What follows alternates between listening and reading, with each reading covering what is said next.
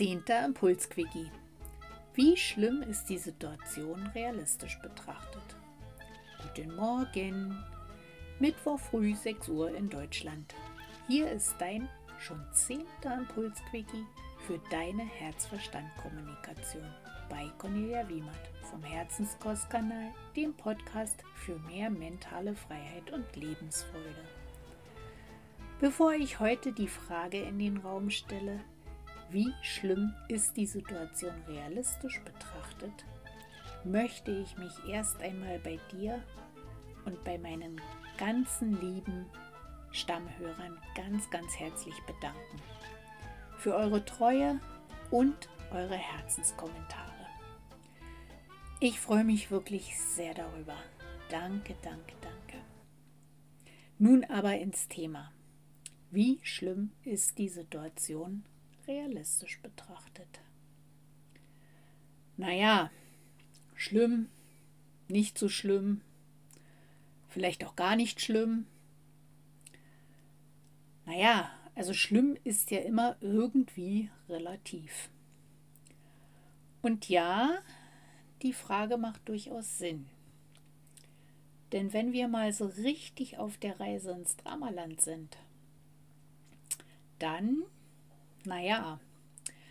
sind wir oft viel zu sehr mit der Reise beschäftigt.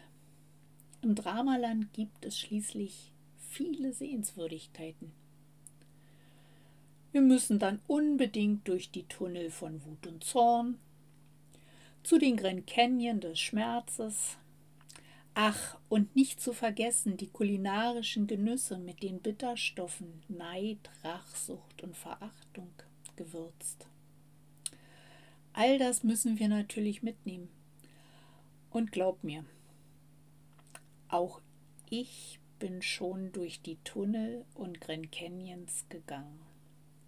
Und ja, ich kenne auch diverse Gerichte mit diesen Bitterstoffen. Nur sie taten mir allesamt nicht gut. Obwohl ich aus meinen Kräutern die Bitterstoffe durchaus liebe.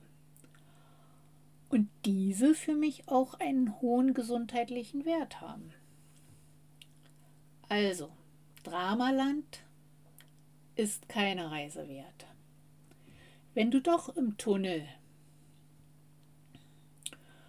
von Wut und Zorn steckst, schau nach dem Fahrstuhl der Vergebenheit. Steig ganz schnell ein und fahre hoch zur Brücke der Liebe. Die führt dich heraus aus dem Grand Canyon von Schmerz und Leid.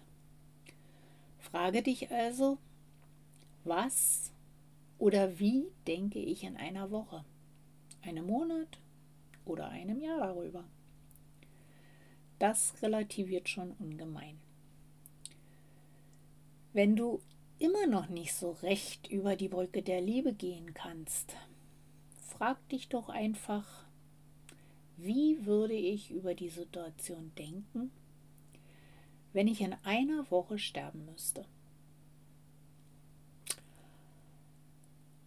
Und denke bitte immer daran, wenn du durchs Dramaland reist, vergiss das Atmen nicht.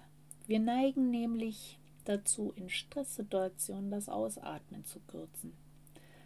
So frei unter dem Motto, oh mein Gott. Gehe also bewusst in die verlängerte Ausatmung und flache deine Ausatmung nicht ab.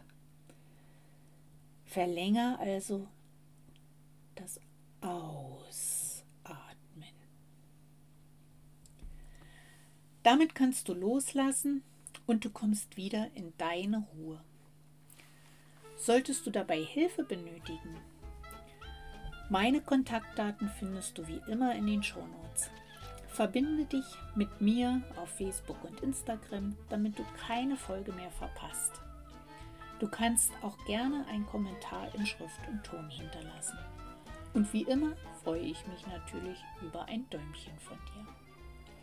Ich wünsche dir heute einen dramafreien, relaxten Tag, den du ganz aus deiner Mitte heraus gestalten kannst. Deine Cornelia vom Herzenskostkanal, dem Kanal für herzwärmende und herznährenden Themen.